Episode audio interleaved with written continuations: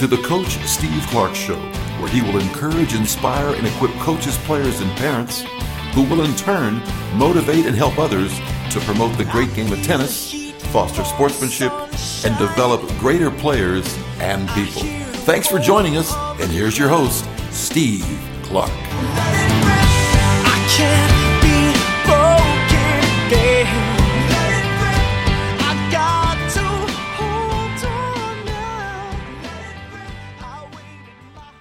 Hi, this is Steve Clark. Hey, thanks for joining me today. I want to go over some big picture items. And particularly, I wanted to go over uh, a philosophy of sorts of mine, or you might say um, uh, an acronym that I use to encompass a lot of the things that I do on court. Um, and this is with uh, a team or individuals. Um, I call it my focus um, uh, outline or focus philosophy. I'll go over that, as well as talking about process versus outcome or product oriented uh, coaching. Additionally, I want to talk about some aspects of competition, maybe a proper view of competition. And related to that is transformational coaching versus transactional coaching. Uh, a former professional football player, Joe Ehrmann, um, wrote a book called Inside Out Coaching, and he talks about this. And I think uh, if you ever uh, want to have an excellent read, uh, pick a copy of that up. But he talks about, and I think he words it really well, what a lot of us coaches think about, and that's uh, transformational versus transactional coaching. And I'll go through that a little bit. And, you know, one of the questions, for example, in that is do sports really teach character? And uh, and if uh, so, uh, what about it? Or if not, what is needed? So one of the first things I'd like to do is just go over uh, my focus uh, philosophy, and um, the first thing in dealing or, or spelling it out is it's obviously F O C U S. The F stands for fundamentals. The O stands for opportunities. C stands for conditioning. U for unity. And S for success. And I'd mentioned this on a prior broadcast after I'd finished an interview.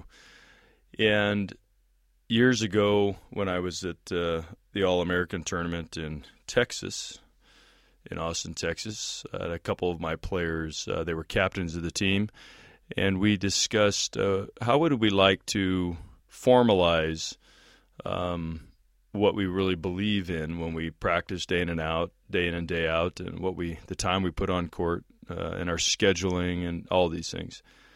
And um, it's actually become a, a formal uh, mantra I use. Uh, things are kind of based on it.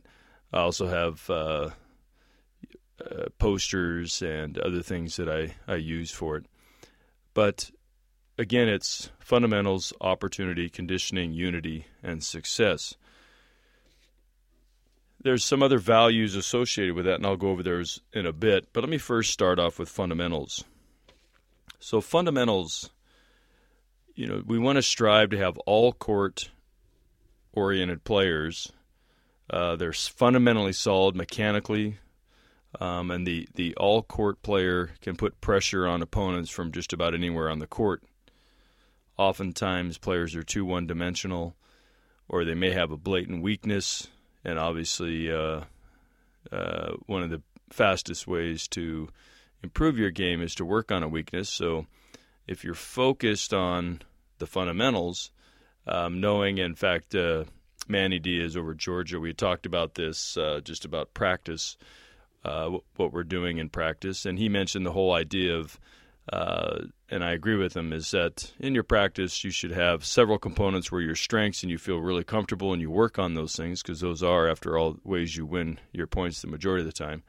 You know your uh, your patterns of play. I call it bread and butter. Uh, you should have those uh, down and and spend time practicing them. But that there's also the times that you need to have your weaknesses worked on. So let's say in a practice, maybe Uh, we're just talking about a format as you have uh, maybe three or four things that you work on your strengths, um, a couple things in between, and then maybe a couple weaknesses. Um, because if you can shore those up, then it's harder for people to uh, to attack you. But on a real broad scale, though, uh, fundamentals aren't just tactical. They're not just. They're also technical, uh, mental, time management, momentum management. Um, and I would even say warming up or kind of how even stretching, all these things that go into preparation for a match or in practice, those are part of your fundamentals. Um, so, for example, I, I do think that, uh, you know, I have another piece that I write and I'll probably talk about sometime is the whole idea that most people, when they talk about their, you know, what would they like to improve on, they're always talking about their strokes. Well, really, uh, the majority of the time that we play, um, a good portion of that is not doing anything. So you have, I think, the average on tour. It may be increasing now, but it used to be years ago. Was you know, a point was maybe ten seconds long uh, for the men, and then you know you have twenty seconds between points. So most people, uh, they had a lot of time.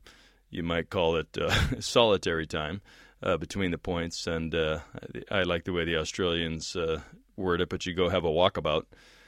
But the idea is, what do we do between that time? Well, I addressed this last time. I'll probably go into a little more in depth here, but it's uh, I call it PRPR. Should have a positive physical response, preparation, or relaxation, preparation, and ritual. And uh, so the idea is, how much do people actually spend time on that?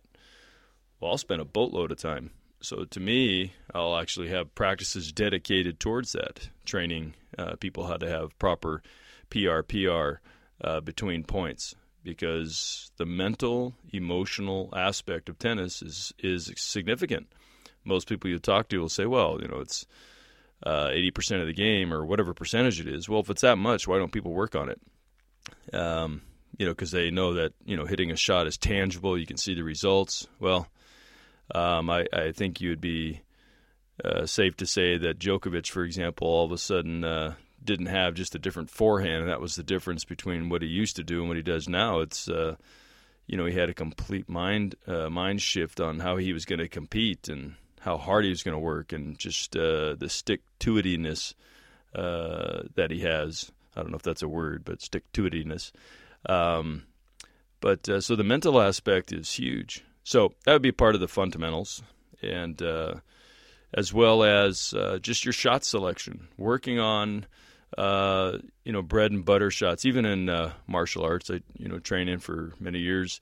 You have certain combinations that you feel really comfortable with, and that you know if somebody moves one way, you can counter and do a couple different things. Well, it's the same thing in tennis.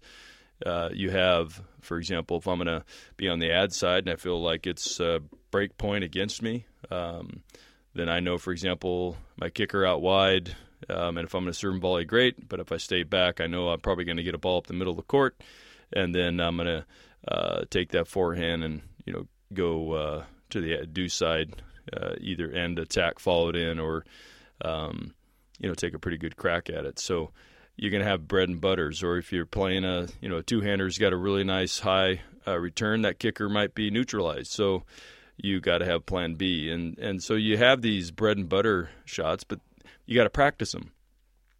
So it's just not the technical work; um, it's more of the mental preparation, and that sort of thing. So, again, fundamentals are uh, several aspects, not just technical. Now, I will say this, and I agree 100% uh, with Stevie Johnson and some other people that I've had on the show, that uh, at a younger age, the more you have those fundamentals down, uh, then it just becomes a matter of time before you uh, grow into your shots, etc. Um, so it's really working on the ability to have an all court game. So I work on even with uh, younger players uh, that uh, have the aptitude. I want them to know how to serve and volley. I want them to know how to hit a chip return, um, maybe even follow it in. I want them to be able to hit a half volley. Uh, to be able to hit slices off both sides. I call also what's called a jet get out of jail free card. I want them to be able to take, turn their grip a little bit and do a little squash shot on the forehand and use a uh, you know continental grip or maybe even uh, a more severe grip on the backhand side to hit balls from behind them. You know if they have to get out of jail. So it's just learning how to do a little bit of everything, so regardless where they are on the court, they can uh, they can sustain a point and go from defense, and then all of a sudden be able to move quickly up and go to offense.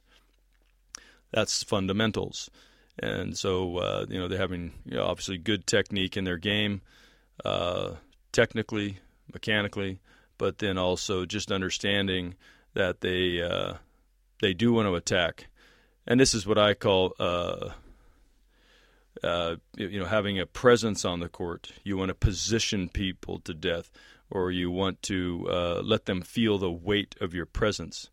So even at a younger age, I want, uh, even though kids are short, um, you know, for example, like even my, my son or other other players that have kind of full court, all court games, I want them to learn how to position people to death and kind of get in there and uh, and take balls from mid court or you know feel comfortable coming in when a, an opponent's stretched out.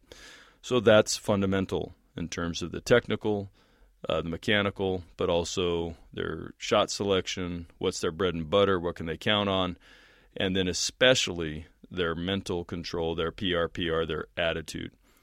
And while we're at that, I'll just go over that again positive physical response, relaxation, preparation, and ritual. Again, being a fundamental that we need to work on is our mental aspect of the game.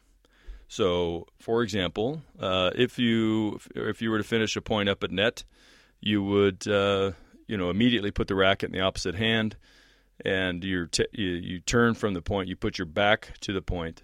Uh, that's basically a physical way of saying um, I'm putting the point behind me, and then you uh, you know your head shouldn't be drooping or anything. You can fist pump. You can slap yourself in the thigh you can do all sorts of these things. Um, but the main main uh, look is a positive physical response. A lot of times you'll see people they'll have they'll just kind of hold onto the racket handle and it'll just their the racket will droop. Well, that's not as uh, you might say uh, in control looking or aggressive looking than if you hold the racket by the throat and the, and the the uh, tip of the racket's up and the butt is down.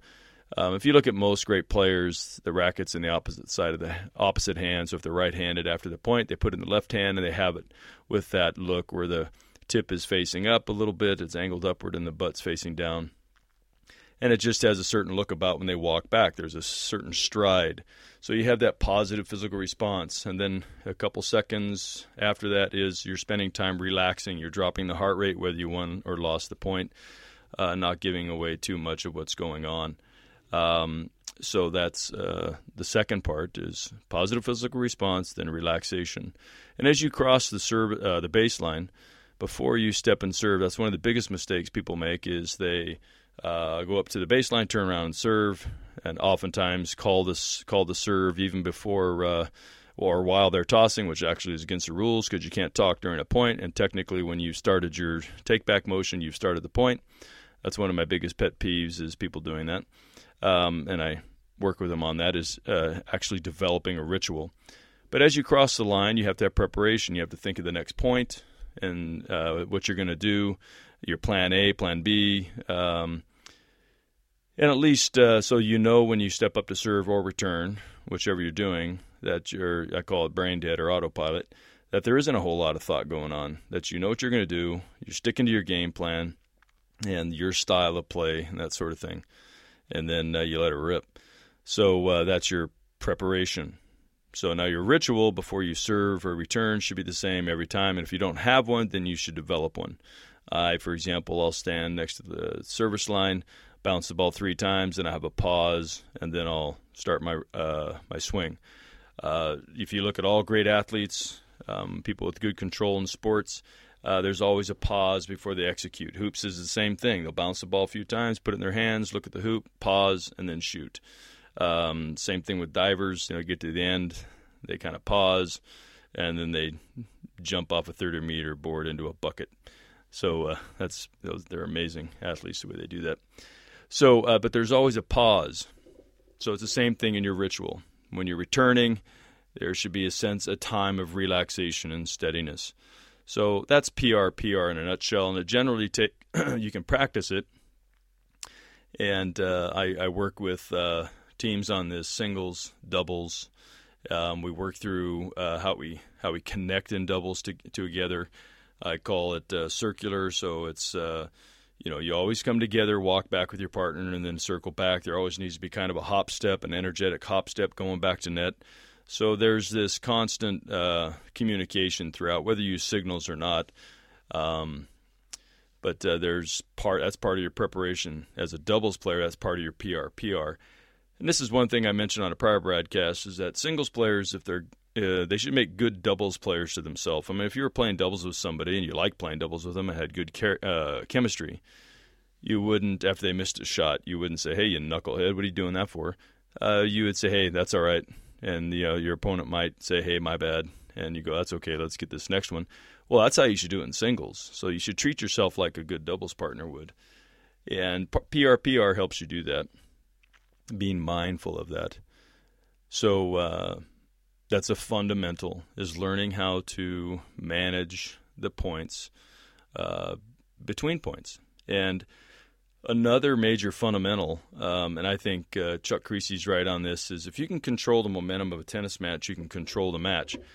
Well that may seem like uh, kind of obvious but most people that i watch when i watch them play points nobody has control of the momentum. It's kind of a tit for tat or back and forth add in deuce add out or 15 love, 15 all, 15 30, 30 all, as opposed to, and it's because of the shot selection. It's not because the other person is, you know, that good or you made that many mistakes or whatever. It's just because of the shot selection. Not they're not really aware that if you control, if you can win three points in a row, obviously you want to win every point, but people don't think that way. If you if you can win three points in a row, you can control the momentum of a match. And let me give you an example how it often goes.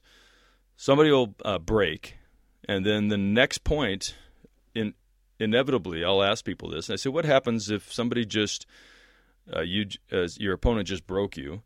What do they do that next point? Oftentimes, there's a sense of relief, and it's like, whew, they can let their guard down. What do they do? They play looser. And if they play looser, then they're going to be in trouble. So that's what you want to uh, avoid. But if you're thinking more along the lines of what I call triplets or you know three points in a row, then if you just won deuce, add out, and you won the game, you're thinking the next point, whether you're serving or returning, I got to win this point because that will that will clinch my momentum swing. And it's really intuitive. I mean, if you think about it, anybody watching a tennis match, uh, just think about this: you're sitting there watching, and it's 30 love, and all of a sudden it's uh, 30-15 you don't think too much of it watching. Then it's 30 all. You're going, oh, let's say it's five all in the mat in the set, and you're going, ooh, oh, okay. And you go, that's all right. Can, and then it's 30 40. They've lost three points in a row. Everybody's going, whoops, something's, you know, somebody's losing the momentum. And then they win that game or whatever. They know, you know, it's fairly intuitive. And even the score. I mean, I, I don't know about any of you out there, but uh, I recall, um, you know, have have you lost? Uh, you know anybody that's won a match when they were down 6-0, 5-0. So it's possible because it's the it's not the score per se that matters. It's how you control the momentum and can you recognize it and stop the bleeding. And that's a skill set. Learning how to use your shot selection, um, excuse me, your shot selection to uh, control the momentum, switch the momentum, maintain the momentum, or gain it. So these are some of the things that are fundamentals that we work on that a lot of times people just skip because they're more uh, they're more technical or mechanically based. And personally, I think one of the biggest things that lacks in even working with juniors, I think adults most of the time have a fairly good grasp of these things, even though I've worked with a lot of adults where I have to kind of help them on it. But um, a lot of times, and this is when we go into transformational coaching as and versus transactional coaching, is I think a lot of coaches, and I can't be broad brushing it, but a lot of programs, the coaches, they're really more into the numbers, and they really don't uh, emphasize this mental or emotional aspect of tennis because it's just it's not worth the time. They they want to get more people on court and make more money and that's transactional coaching. Um, it's just you're your child or somebody. It's just a transaction. And so there really should be any program they're in. There should be an emphasis on character. There should be an emphasis on uh, mental development, emotional development, being uh, mentally strong between points. In the long run, that's what's going to do it. So that would be a case of a fundamental that has to be approached. Secondly, is opportunity, and I might bounce back if I can uh, remember a couple things, or just you know, if we come across a couple things for fundamentals. But there's a lot of overlap. But opportunity, opportunity. We talk a lot of times about scheduling. You know, we got to have an opportunity. You can have the greatest forehand in the world, but if you don't get a chance to use it, uh, you're not going to go very far. So opportunities in terms of scheduling is really important. So you got to have a tough enough schedule. And obviously, you don't want your schedule so tough, you know, whether it's a team event or an individual event, that you're losing a lot. Although we do learn from losses. I think Wayne Bryan said that the Bryan brothers, uh, obviously, when they were going up through the juniors, they played probably more tournaments than most people I know, but they lost a lot. But from that, you learn, well, in order to beat that guy, I need to work on this, so it just makes you better. Well, that's an opportunity. The schedule. Um, so in collegiate coaching, the scheduling I think is highly significant. I always try and play as you know we try and play as many ranked teams as possible, and then you have certain you know uh, you know some teams you might say look we want to play 25% or in this ranked range, another 25% in this, and another 25 or 50 in this range. You want to make sure you have matches that you know you can win, and some that are going to be really pushing, and some that hey you're lucky if you get out of there alive because uh, all those you're going to get uh, uh, skill sets from. So that, those are type of opportunities. But fundamentally, the opportunity that's most important is what you're doing every single day in practice. The opportunity. I remember uh, one time when I was uh, uh, coaching a group of guys, I'd stop them and say, "Hey, just look around, look at the stars, or not the stars. It was during the day. I said, look at the look at the sun, look at the mountains, this is gorgeous out here. You know, it's just an opportunity to be playing. I mean, it's that first and foremost. What a privilege to be able to play this game, particularly as part of a team, have a bunch of great buddies, that sort of thing. But opportunities is day to day practice. So it's an opportunity. Man, I tell you what, if I had sometimes I'll tell guys if they get a little frustrated with something, I said, man, if I had somebody feeding me serves just so I could work on my return, that's like eating ice cream you know, just uh, you know, one of the most important shots in the game. Somebody's going to spend time hitting serves to you. That's like a bonus. So, uh, looking for those opportunities. Along those lines, there's a saying, "What are you doing with the dash?" And I have this written on our team practice shirts. There's just a dash, and uh, there's just a dash on some of our competition shirts, and people go, "Well, what's that line?" I said, "Well, it's a dash." And what it means is, what are you doing with the time? You know, ultimately we're born at a certain date and we die. So what are we doing with that little dash between them? Well, we can kind of cut that up into all sorts of time frames. So for example, what am I doing the dash right now? Doing this recording. It's fairly late at night. I could be sleeping. Uh, but I wanted to get this out, and uh, there's been a lot of people with a lot of positive feedback who uh, want to hear things and and write in and send questions that sort of thing. They like uh, a lot of the interviews, so I'm using this opportunity to help you know promote uh, tennis. But uh, again, the, the the goal of the show is to encourage and inspire and educate uh, coaches, parents, and young players so they can in turn turn around and inspire and coach, uh, instruct and motivate other players and parents and coaches. So we have better tennis players and and hopefully uh, you know we all are better people for it. So that's part of the goal. So that's um, that's what I'm using this dash for. But what we're talking about is even on practice. So when we show up to practice, what are we using that time for? When we're working on our returns, are we focused on that time? When we're working on our serve and volley and our I have a what's called a, th- a three shot series. Can we make those three shots?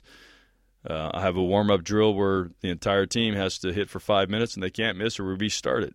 You know, are we focused on that thing in terms of hitting our groundies and our movement up and back to the net and back to the baseline and that sort of thing? Are we focused on our studies? Uh, what are we doing with the dash in our studies? You know, are we doing giving our best? Are we just you know getting by? Are we ti- our time management skills uh, socially? You know, the types of friends we're hanging out with and the things we're doing. Um, any hobbies and things like that. So there's tons of opportunities to say, okay, what am I doing with my time? What am I doing with the dash? So those are all important. So those are opportunities. Again, one of the most important opportunities is every day is not only to work on your strengths, but to work on your weaknesses. A lot of players want to shy away from that. But really, champions, uh, you know, if you remember, I had a, a, short show with Allen Fox, who'll be joining me in the future to kind of, uh, excuse me, be more, uh, uh address his book uh, more in length. But he said his goal was just outwork everybody. You know, he said he wasn't the greatest athlete, but he just wanted to work harder than everybody. And uh, you put in the time, you put in a lot of time working on shots. Uh, that weakness, I'll give you an example. I had a former player for me. He was in uh, San Diego. He start. He was. He played at the time, 12 on the team. He was like 125 in the country. He was number 12 on my team by his senior year, he was number one on the team, top 25 in the country. And when he went on tour, he's about 500 in the world before he got a bit of a shoulder injury. But one of the things, he had a two hand forehand. And uh, Chris, I'm talking about you if you're listening. So he had a two hand forehand. And uh, the thing is, yeah, two hand forehand, one hand backhand. And that's just kind of how he had started when he was younger. Uh, at that level, some guys could kind of take advantage of that two hander. So I had to teach them a one hander to release that hand. And we'd go out early in the morning, and this is in addition to normal team practice. And he'd want to uh, work on that forehand. So we worked on it, worked on it, worked on it. I remember, uh, you know, the feeling he got when he ripped a one hander. Uh, he was stretched out wide. The guy thought he had him, and he ripped a one hander. And uh, the hooting and hollering on the court after that uh, feeling of elation was well worth it. So, working on those weaknesses, and now I think he hits with a one hander all the time. So, uh, uh, so the opportunities are abundant uh, every day, and just it's how you look at it. Thirdly, is the C conditioning.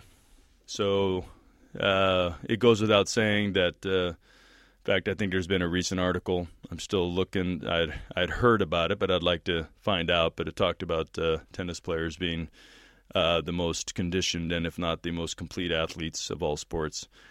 Um, I, nowadays, I could understand that uh, speed, agility, strength, finesse, uh, just all those different things. But uh, and the and the body uh, percentage, body weight, and fitness, and all that. but the conditioning is, I've always felt as a player and even as a coach, you know, I try and uh, keep fit enough to uh, model it. But when we shake hands with an opponent, we should be saying to them, "All right, buddy," or if you're a gal, "All right, lady." Uh, if this thing goes three sets, you're mine because I am way more fit than you. And there is nothing you can do that's going to tire me out. If you look at Federer, you ever see the guy tired ever? I mean, Djokovic runs around, and I think he's just more emotive than Federer, but just doesn't look tired. And some, but some of the other guys in the on the tour, comparably, uh, look gassed sometimes. But I don't think I've ever seen Federer gassed, um, and other players. So, even at the collegiate level, or even at the elite junior level, if you're going to be, uh, I even tell just you know your average junior that look if you're more fit than the other uh, player, if you're faster, if you're quicker, it'll make whatever game you bring to the table way better. So if you keep everything constant and you just get better fit, you know, and better uh, better fitness, you have a huge advantage. That's a weapon. I think a lot of people don't realize that that your fitness is a weapon. And if you're if you're quick to the ball, then you know even if you're a little off on a technique or a, a technical aspect of your game, you can make up for a lot by being fit. But bottom line is, is you know, there's this old saying about uh, fatigue makes cowards of us all. I mean, it is true in tennis. You get tired and you don't want to engage in that long rally. You go for the cheap shot. You go for the drop shot. You go for too much because you just know you can't sustain it. The better shape you're in, uh, the more of a nightmare it's going to be for your opponent. So your conditioning needs is very important. One of those aspects of conditioning that I find is uh, that a lot of people, and I work, uh, I intentionally do this, is a lot of people aren't even aware of their nutrition. And so I have an actual nutrition handout that I go over with my players and a nutrition quiz that they have to take. And it's just uh, mainly for just so they actually know how when they go sh- uh, to the grocery store and they got to get food or there are certain places, they know how to uh, to pick food, be able to calculate just quickly, you know, the grams of protein and um, you know, and, and how many calories that actually is, or what percentage really is all that matters uh, in terms of the fat intake and that sort of thing. So they know when they're picking up something is it 30% fat, is it 10% fat, is it 50 and uh, just to be able to at least be wise about their choices. Uh, protein, carbohydrate, etc. So uh, that's that's an important part. But uh, you can't expect a lot of people to know it if they're not educated. So a lot of times uh, I just use a type of a short quiz and a handout, and I go over it with them so they at least are aware of that. Particularly at an elite level, uh, athletes burn off and require serious amounts of carbohydrates, and uh, you know you need your proteins after you play. And the it, it, it's good to know just the type of, and I can go over this sometime, but just the type of uh, uh water consumption and uh, people, excuse me, aren't just aware of all that goes into uh, preparing and sustaining your body. And then uh, fourthly is unity. Uh, team unity is huge, but even if you're not part of a team, you know tennis is a it's a team effort. You know whether it's your parents and your coaches and friends, and uh, but I'll just speak from a collegiate point of view. Is you've got to have that team unity. Um, social. There's a study recently that talks about social cohesion as opposed to team uh, goal uh, unity. So, for example, a lot of times teams will say, "Hey." Uh, we're all goal minded. We all have the right same goal, so we can kind of work hard and we're real tight on that goal. You know, football team might be that way, or basketball. Hey, we're going to win conference. We're aiming for national championship, or whatever it is. And that goal keeps people focused. But what you'll have a lot of times in those locker rooms, you have a lot of dissension socially, yeah, but they're focused professionally. Let's say if we look at the professional ranks, um, you'll hear about this all the time hey, I don't care what they do in their private life and we don't get along, et cetera, but when we get on the field, it's all business. Well, it's been actually, there's been a recent study that talks about what's called social cohesion, or in other words, unity and, and actually liking being with each other has far greater results than product uh, or result cohesion. So, for example, if you have players that enjoy being with each other and do things socially, their that ingredient or that that uh, something uh, you might say extra extra ingredient because of their liking each other, caring about each other, propels that team or that pair or whatever to a much higher level than if they weren't. So it's an interesting study. But all that to say is that uh, uh, unity is a huge factor in uh, success.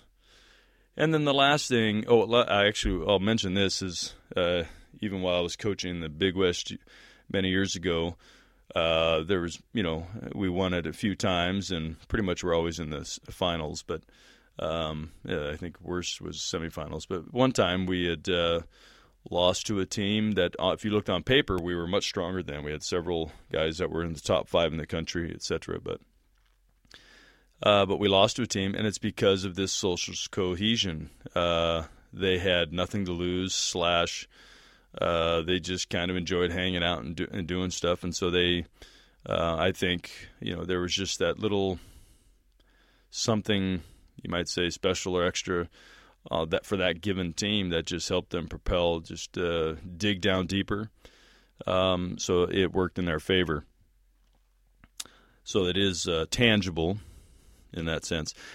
So we've had fundamentals, opportunity, conditioning, unity, and the last thing is success. You're going to have success if you have all those things. It's unavoidable. You will have success. Now, how you label success um, or how you measure it, that's up to your definition of success, but you will have success. I mean, think about it. If you work on your fundamentals hard, if you have the opportunity to practice and implement those fundamentals and you're in shape and you have team unity, you already have success. You've already been doing those things. Uh, so it's uh, kind of icing on the cake for those other things for success. Now, let me back up because part of that is uh, I have some sayings I use and they kind of encompass all this. If you always give your best, you'll sometimes play your best and one time be the best. Well, in this focus idea, if you always give your best, let's just start there. Most people, I mean, I don't want to throw everybody under the bus. A lot of people, uh, many people, do not give their best. A lot of youth that I work with or that I'll do clinics for, their best is because I see it all the time they'll work hard but and they think that's their best and then when you actually get them to do way more then the whole ruler has changed. The whole measuring stick has changed. Now they're like oh that's my best. What i thought was my best isn't even close. And i give them a i give them a little test a lot uh, just about every time i start with a new group. I call it the jump test. I've been doing this for about 20 years and it never fails. Is I have people stand on the sideline and I ask them for, uh, I say, uh, everybody's toes on there, and I want you to jump as far as you can. So they all do, and I have them stop and they mark if there's a, you know, depending on the number of people, I'll have a little piece of chalk or something. We'll mark where they landed. I'll have them go back and I'll say, okay, now imagine your parents giving you a milkshake if you beat it, or if I have something. Sometimes I'll just have a couple students uh, get up and do it, and I'll give them a reward if they beat it and the class cheers for them or the group of people cheer for them. But inevitably, everybody, I've only had a few exceptions where they don't, uh, for whatever reason, uh, they got a late start or whatever. I say, I want you to beat it. If you beat it, you'll get this prize. And they do, they beat it. So then I'll ask them, well, what? So my first question is, what did I ask you to do? And they'll say, oh, jump uh, far or something. And, and then usually it takes a couple guesses, and then usually some kid will say, "Oh, you asked us to jump as far as we can." And my next question is, and I'll let you think about that. What was? What do you think my next question is? My next question is, well, why didn't you? Ah, and usually I get these looks at me like, "That's not fair." Well, the point is I ask him, I say, well, why didn't you? And they say, well, because we weren't motivated. There was no. I said, oh, really? You need internal motivation? You, I mean, external motivation in life, as opposed to you don't want to do it just because you want to be better at something. So that reveals something. I mean, we all like external motivation, but I think John Wooden was the classic uh, that most uh, coaches follow. That he didn't believe in external motivation. He said, you either want it or you don't. But I think external motivation, I think Wayne Bryan talks about this, is backdoor motivation and being sneaky about it. And I, I agree. There's it's fun, you know. You get a cookie if a kid does something. I so I'm we all like it. And let's not kid ourselves. Everybody likes a pay raise. There's uh, external motivation. external motivation. But uh, so yeah, external motivation. So I'll ask them uh, what what else, and they'll say, well because we don't know. And I've had kids, and the light will go on. They'll go because we don't know how far we can do it. And I said exactly. I said that's and that's the job of a coach, or a parent, or a teacher. Is our job, and I used to have a saying I I still use it is my job as a coach, or as a mentor, as a teacher, is to get you to do things you don't necessarily want to do. For example, study, read, or run the lines, or work hard on the court, or whatever it is, to get you to a place you never thought you could be. And uh, in other words, you know, you have somebody who has raw talent, you you put them through the rigors and the discipline while having fun, um, and then to the point where they wouldn't do it themselves because they because people don't push themselves enough because they don't know what they're capable of, and that's the whole point. They would have jumped as far as they could in the first place if they were capable of it.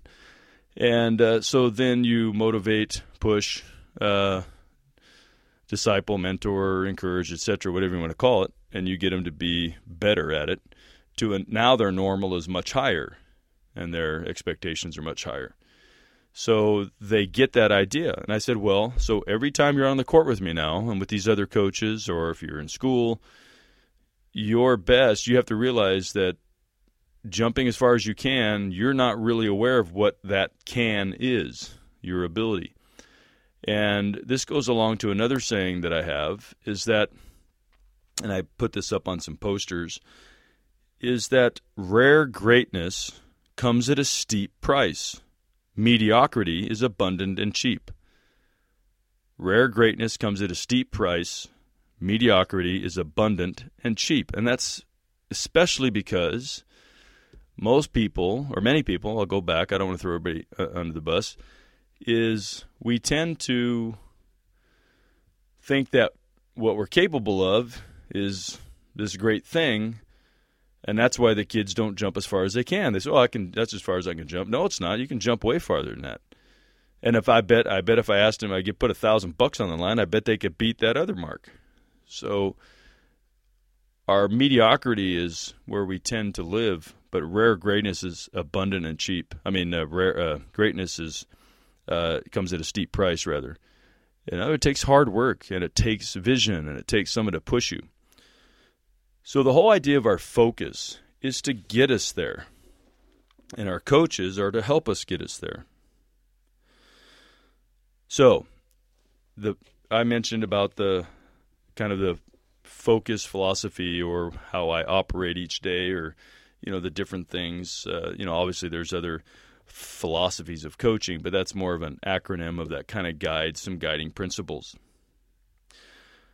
But let me let me go into what's called different aspects of competition, or particularly what's called um, transformational coaching. And uh, I'd like to actually kind of go over some things that uh, Joe Ehrmann wrote in his book Inside Out Coaching. And he talks about transformational versus transactional coaching. And uh, one of those things is well, first of all, what is transactional versus transformational coaching? Well, in kind of describing some of it, the the question will be answered. But transformational coaching is coaching that is more concerned about the you know about the whole person slash the process rather than the product. So we often talk about process versus product uh, goals or focus. And I think most coaches will tell you they're, or a good coach, I'd say, is more interested in the process. Why? Because if the process is done right, the results speak for themselves. So, for example, that's why, you know, I have even athletes that uh, maybe don't want to in doubles or still not used to serving and volleying. Well, if you do it enough, it pays off and you're more proficient at it. There's a reason why Mike and Bob Bryan are the best doubles team in the world. There's many reasons, but uh, they're very proficient at it. Jack Kramer used to say, even watching, uh, you know, it's just pure geometry. You get up the net, it's easier to uh, cover things. Now, obviously, the game's changed a lot these days uh, with the power and the speed of things, but uh, you still want to pressure people the closer you are to net. I have a little ball touch toss uh, example I use with people that I'll toss the ball. You know, if they're far from me, they can't. They have no chance of getting it at, on a certain angle if they keep the angle the same. The closer they get to me, all they got to do is stick out their hand and they can get it. So it's the same principle with volleys. Again, the point here is. Is the process. So if you focus on the process and doing things right, the results take care of themselves. If you focus on the product, uh, then the ends justify the means. Then we have we have tarring of baseball bats. We have uh, you know, deflate gate in the NFL. We have, uh, you know, anabolic steroids. We have cheating. We have all this stuff because all you're focused on is the process, uh, the product instead of the process. Transactional coaching is, and he gives a whole list of what transactional coaches do. But for example, some of them operate out of uh, shame, or there's just something in their past. Maybe they have to prove something, or um, you know, it doesn't have to be that insidious, but it's the idea that they're not really concerned about the person; they're more concerned about the uh, the win loss, um, or maybe how they look to other people. I mean, let's face it: some coaches Uh, if they if they lose, their reputation's on the line, so they're going to jump on a kid for making a bad play. That's transactional coaching, which isn't to say that a coach can't get upset, but uh, we're going to talk about some of those issues. So, for example, let's. Uh, he talks about inside out coaching, and I, I agree 100% on this. Is as a coach or a teacher, I think that's why, as coaches and teachers, it's more of a calling, you might say. Uh, it's um, when you're involved with youth, and uh, or if you're a director, you know, of some sort, it's you do it because you really care about the the development of the sport. I, I'd I'd put this out here. I think. Um, boy, this is another whole topic. But um, if you just really honor the sport, and I'll talk about this in competition, but if you really honor the sport itself, you know, respect it, the history and things like that, you're going to act a lot differently than if you're more interested in the wins and losses. Um, but uh, you know, successful transformational coaches who care about the players, they have inside out. They're they're actually why they ask the internal questions and why do they do certain things. Um, and so here's some questions. Why does someone coach? And as a parent, you might want to ask this if you're putting your kid into a program or things like this. You want to know if the if the coach is transformational or transactional. A, they can say one thing, but what do they do? Um, why do I coach? You know, we can ask ourselves that why do I coach the way I do? Like I know I coach the way I do. A, I'm extremely competitive. I'm ex- I'm detail oriented. Um, I I learned a lot by watching. Um, I was you know blessed with an ath- kind of an athleticism where I can watch something and then kind of mimic it, whether it's windsurfing or whatever it is. So I I do a lot of visual, but I know a lot of people aren't visual. So I do part whole or whole part. It just depends on the person. Um, so I'm a teacher kind of uh, mentality where I want I'll I'll I'm really patient. Where I was like I'll I'll dissect something for hours if somebody needs it. But some people don't need dissection. Some people just need to look at something and just do it. But why do I coach that way? Well, uh, sometimes, and that's why some coaches connect better with other people. Is it works for them, and then you go, oh, okay, you connect with somebody and go, this is uh, try this. Well, you coach that way because that's how you learned how to play. Um, maybe you coach a certain way because of somebody that inspired you. Why do I coach in the first place? Uh, you know, and again, I'm asking questions from your end if you're asking yourself these, but I'll give you I'll give you a quick example. Um, my coach in college, uh, Bob Biggs over over at UC Davis, uh, he was you might call players coach. He wasn't necessarily, you know, a uh, one of the best uh, tennis players in the world, but he knew how to coach and he knew how to relate to athletes, and he was an athlete himself, played professional football, etc. So um, he was highly respected, and just uh, you know, so for me, it was an enjoyable experience, and uh, he was competitive like I am, extremely, so I could relate to that. Um, but he did it with class and he fought hard and uh, those sort of things. So when you have great people that are in your life that coach, those characteristics bleed over. So I'm sure that's a huge reason I coach. Been coaching for so long, you know, and after playing world team tennis, I was, you know, uh, you have a direction of whether you're going to, you know, play on tour or whatnot, and you know, to me, the coaching was in the blood, and you know, and uh, and or directing and being involved in teaching to some degree. So and that's one of the reasons I have my master's degrees and doctorate, etc., because I enjoy that aspect, kind of uh, that mentoring or that teaching aspect. So why do I coach the way I do is a question you could ask yourself, or you know, wonder about a coach working with your child. Uh, what does it feel like to be coached by me? Is another question. I think it's a great question. What does it feel like to be coached by me? So that's a question that uh, you could ask of somebody, you know, or you could think about yourself. Would you like to be coached by me? Or I ask that like myself. Would I, Steve? Would you like to be coached by me? Uh, in many ways, yes. Uh, sometimes I don't know. I have to think about that. I know there's sometimes when uh, if I do lose, uh, you know, if there's a certain aspect of, let's say, a day is going a little sour, would I want that? Uh, you know, you have to think about it. What uh, what do I want to accomplish by coaching? How do I, or in other words, how do was how do I define success? So you could ask yourself that, or maybe even ask a coach, what do you define as successful? And we'll cover that in just a moment. But uh, so those are a transformational coach might should have answers to those transactional coach, they might, uh, but at the same time, maybe they're more interested. And Joe Ehrmann gives a lot of examples, you know, coming from professional football, um, where there's, uh, you know, a lot of transactional coaches right, in his experience, and he was obviously a great, uh, phenomenal football player. And he gives some funny stories that I'm going to read in a sec. Um, but uh, so bottom line is is setting up uh, some of the more inside out kind of dealing with some of the inside out issues um, of uh, coaching and uh, he, he labels those transformational coaching as opposed to transactional. So again uh, one of the important things about those questions is maybe as a parent you could be asking your kid uh, your your kids' uh, coaches or instructors, uh, maybe some of those questions, or maybe at least kind of paying attention to see maybe what they might respond to those or what do they actually do. Because a lot of times proof is in the pudding how somebody does something. Um,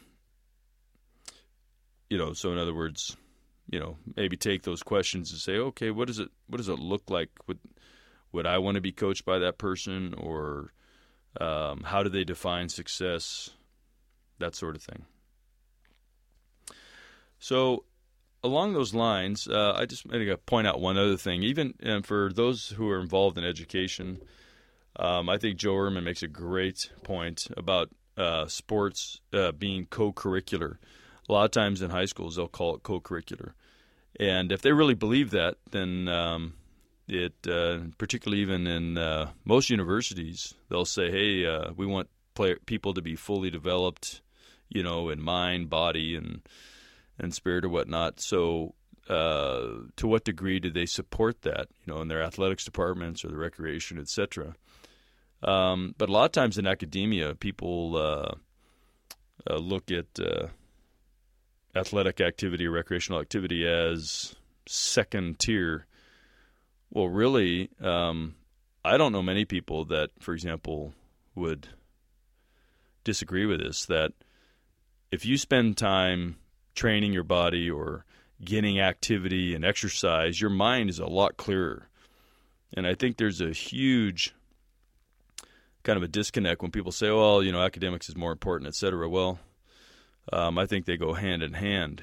You know, we're not just a we're uh, we're complex beings and uh, our bodies and minds. I don't know about you, but uh, pretty simple examples. If you're sick as a dog, it's really hard to concentrate.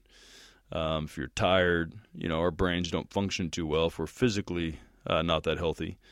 I think there's a huge connection, and I think it's very important to see them both as equally important. So uh, he talks about it being co-curricular, but uh, so that's uh, the reason I bring that up is some people may say, well, uh, you know, they're just more focused on the sports um, as opposed to their academics or other things. But I think they're both highly related. So maybe a transformational coach might be more interested in uh, education because of that. But uh, let me go through some of his book highlights here. Uh, he says transformational coaches are dedicated to self understanding and empathy, viewing sports as a virtue, kind of virtuous uh, discipline. Um, here's a really, I think, an insightful point, and this uh, you can obviously with any of my comments here, you can email me at uh, Steve at uh, Coach Steve PhD uh, dot com or sorry, Coach Steve Clark, PhD.com. Um, but uh, he says here a great myth of American sports is that they build character. Because a lot of people will say, oh, sports build character. and I think he's I think he's onto something here. Is that uh, he says that no, most sports are win at all costs. In particular, I think he's referring to the professional level. Um, they're not building character. Now we um, at the high school, junior, collegiate level, etc., we think that it does build character. But his point is this: uh, w- winning or doing what it takes to win and all that is not what builds a character. The sports itself don't build character unless the coach possesses character and intentionally teaches it. So, bottom line is, tennis, I think, is a phenomenal vehicle to learn self discipline, time management, getting up after a loss. I mean, you're going to lose. I mean, the whole scoring system itself just is. Allen Fox talks about this, just brutal mentally.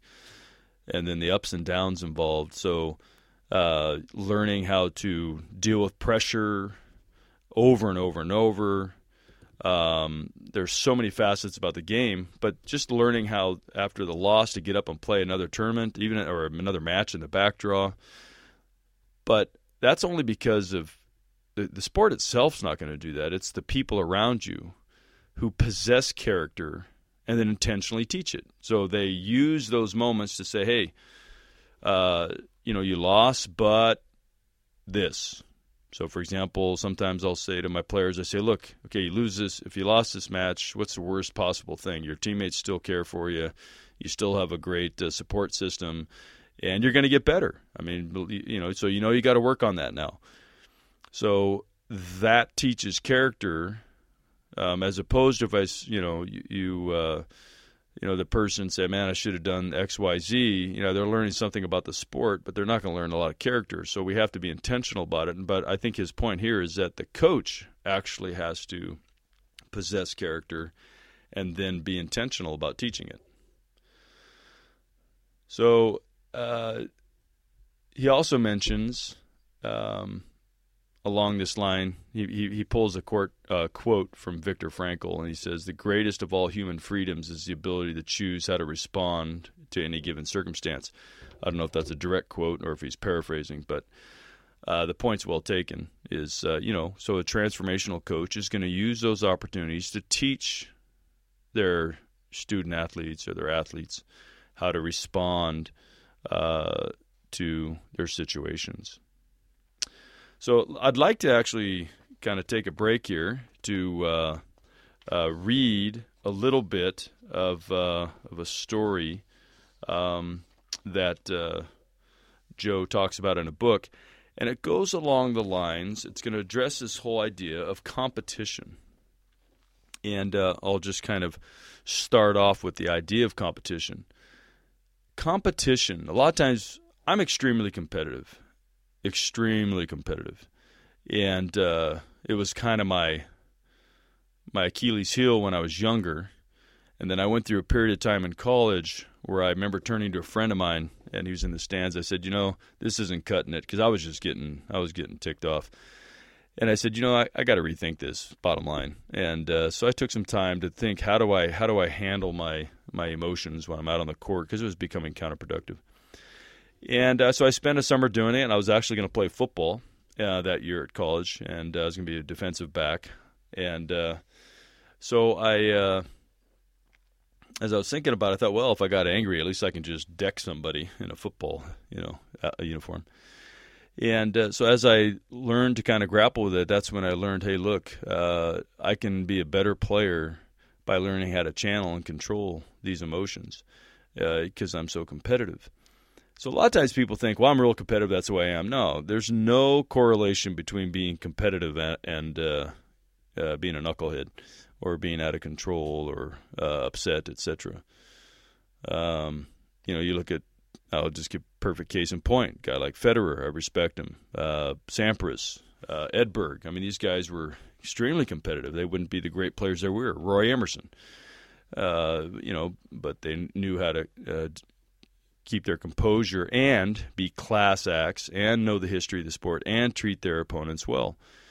So a lot of times, you know, people I call them uh, weekend warriors. You know, they get all bent out of shape about things, and they're, well, I'm just competitive. Well, I don't think there's a there. I don't think there's a correlation there. And uh, one of the things that Joe Ehrmann talks about is, uh, well, so all that to say, I'll finish my story. Is so after I decided, hey, I, I have certain uh, limitations on the things I need to do uh, in order to control or to be able to utilize my competitiveness. You know, that's when I came back to uh, to school and I said, all right, let's do this thing. And that's when I ended up, you know, I was fortunate to be second in the country and an All American, etc. Um, I think it helped my game because I am so competitive. Doesn't matter what I'm doing, if it's ping pong or tiddlywinks um, or marbles, uh, ultimate frisbee, extremely competitive, etc. So it helps you in all those things to be able to control those things. So um, all that to say, competition comes from. Uh, he he talks about this coming from the the uh, the Latin. Um, you know, we don't need to get all uh, technical about this, but it's basically you know competire, and it's mutual quest for striving for excellence. And so I'm going to read a little bit about this because what people find out is um, if we're really competing well, we're actually our opponent is somebody that helps me get better. Because you, think about it, you can't get better. I mean, you tell people all the time if you win everything, you're obviously not playing good enough people, so you're only going to get so good. So you have to have some losses in order to get better at something. And uh, who's going to help you get that loss but uh, an opponent? And you know, obviously, when you're out on the court uh, or the field of competition, you're not thinking, "Oh, hey, thanks." Actually, Allen Fox uh, does did do that as a player. He, if he was losing, he'd say, "Hey, at least I can use this opportunity now to see if I can get into this guy's head, and I can actually work on my mental game." So he used that as uh, kind of a motivator uh, instead of getting too uh, too ticked off. But um, Joe Ehrmann talks about, uh, he gives a story where he talks about competing, and uh, I'll read, uh, read some of it. There's actually a pretty funny part to it. But he talks about his battle with uh, Joe Hannah, who is a great offensive lineman in the NFL history. And he talks about how he competed against him. And one time, uh, Joe Ehrmann had broken his hand, and he had, or his, um, uh, you know, several of his fingers or something, and he had to put his hand in a cast, and he thought, "Oh, this is great! Now I can just whack John upside the head." And uh, so he said uh, he hit him so hard he could hear the plaster hit the plastic of his helmet, and he let uh, and his uh, and John Hannah let out a little groan. So uh, Joe Ehrmann's thinking, "Hey, I got him." And um, but he goes on to say it didn't. He didn't do any better against him because uh, John was such a good lineman. So he, he, he says, he, looking back, I don't think we ever talked during or after the game, but I always admired the way he handled himself on the field as a player and as a competitor. And now he gives this example of one time what's called a pancake block, and he talks about pancake being laid out flat. And, uh, you know, obviously uh, no uh, defensive lineman wants to be pancaked. So I'm going to read the little story. He says, uh, John Hannah led the lead in pancake blocks. So not looking too good right here. Says, on a third and long, pushing down, I used my patent, my patented fake slap and swim move. I faked like I was going to go on the inside, slapped him on the outside, and should have been able to throw my arm over his body to swim past him and make the sack and be a hero of the game. I had meditated on all week, visualized it, and felt the sensation of my uh, patented move. You know, we can visualize, and I think that's another actual uh, thing you can practice going all the way back to fundamentals, focusing on his uh, mental aspect, is vision, uh, envisioning things.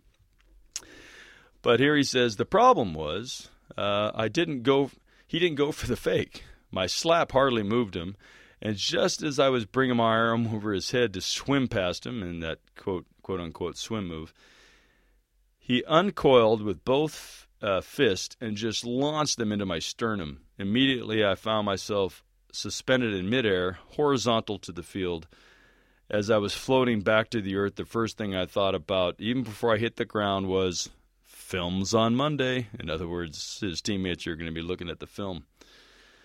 So, but one of the things uh, that I haven't said yet is that uh, Joe Ehrmann's brother had died recently, and so after uh, uh, Hannah came up to him to pull him off the field because he just decked him. He said, "Hey, man, I'm sorry to hear about the loss of your brother." And Joe Ehrmann, who was known for having a very kind of violent upbringing and just was when you talk about the competitive, the transactional person. He didn't give a rip about anybody, and this is what he says in the book until he started realizing these things. He says, After the game, I realized that he had been sincere. Joe Hannah was one of the greatest competitors I've ever played against, and this moment explains why. I felt we weren't so much attacking each other as trying to achieve something together. He was challenging me to raise my game to the new level. And I think this is why in pros, when we see great matches and they're hugging each other afterwards, you know, they just played they had to bring out the best. And I think the greatest players say that. They say, you know what, he always bring or she always brings out the best in me. I think that's what com- competition is supposed to be. Um, and as competitive as I am, there's an old saying: Would you rather play ugly and win or play well and lose? I would rather win, and then I'll go fix the ugly afterwards. I call it let's fix the ugly. Don't end on an ugly. Go fix it afterwards. Uh, some of the greatest players you'll find. Uh, uh, uh, Maureen Connolly, there's a story. She was the first American woman to ever win the calendar slam, the last one. Uh, Serena's trying to win it now, but um, she was one of the five in the history of the world to do it. Well, uh, after winning Wimbledon, she went over on a practice court and played some uh, practice because she didn't like how she played. So I'd rather win ugly and go fix the ugly. Um, but the point is, is that that person helped me develop my game or point out weaknesses. So um, uh, the whole idea here is, uh, after the game, he shook hands and looked at each other's eyes, or in each other's each other's eyes, and I felt uncannily as if I was becoming a better player and better person. And so I think that is the nature of competition.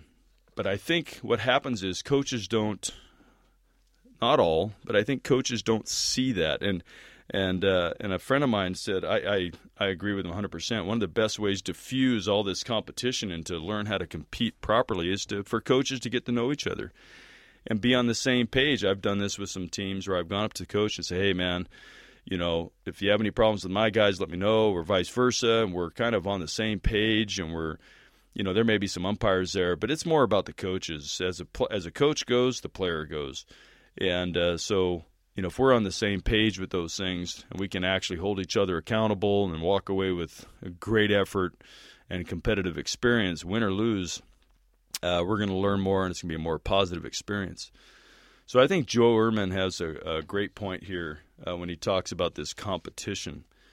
And I'm not. I'm definitely not one of these people. Uh, there was a recent story where an NFL player, uh, his son came home with a participation trophy, and he gave it back or a ribbon.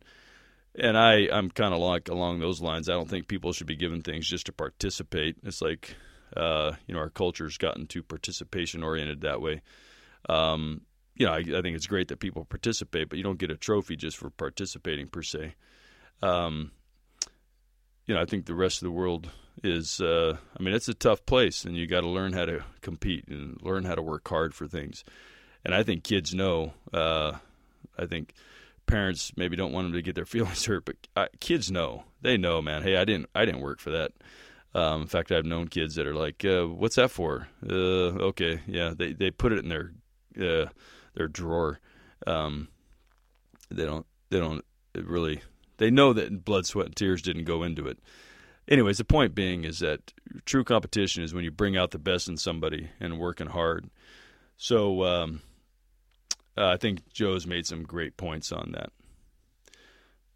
Well, we've covered several things um, in terms of competition, in terms of a little bit of coaching uh, philosophy with focus, um, talking about does character build sports, and again going back to that, it's I think it's more of what the coach does intentionally, and that has to do with competition, being a transformational coach as opposed to transactional coach.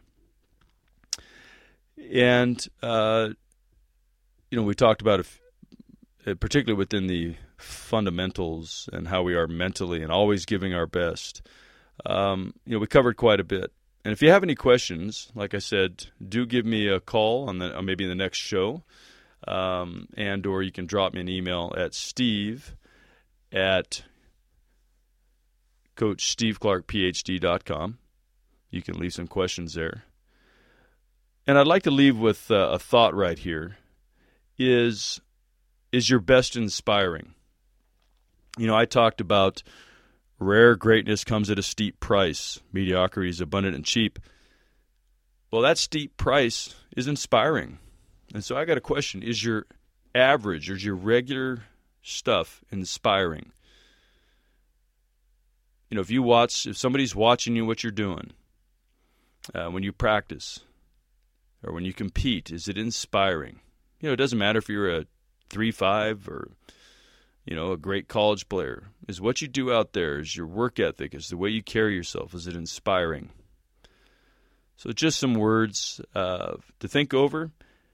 And next time, uh, I'd like to maybe cover some of the small, I talked about big picture items here, maybe some more of the smaller scope things, but particularly about the mental aspect of the game, controlling momentum, and things like that.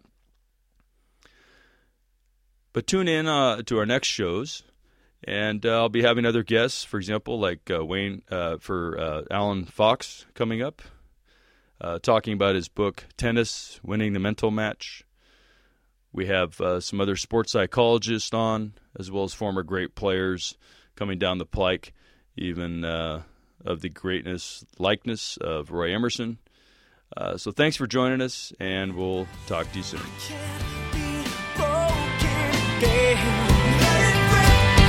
Got to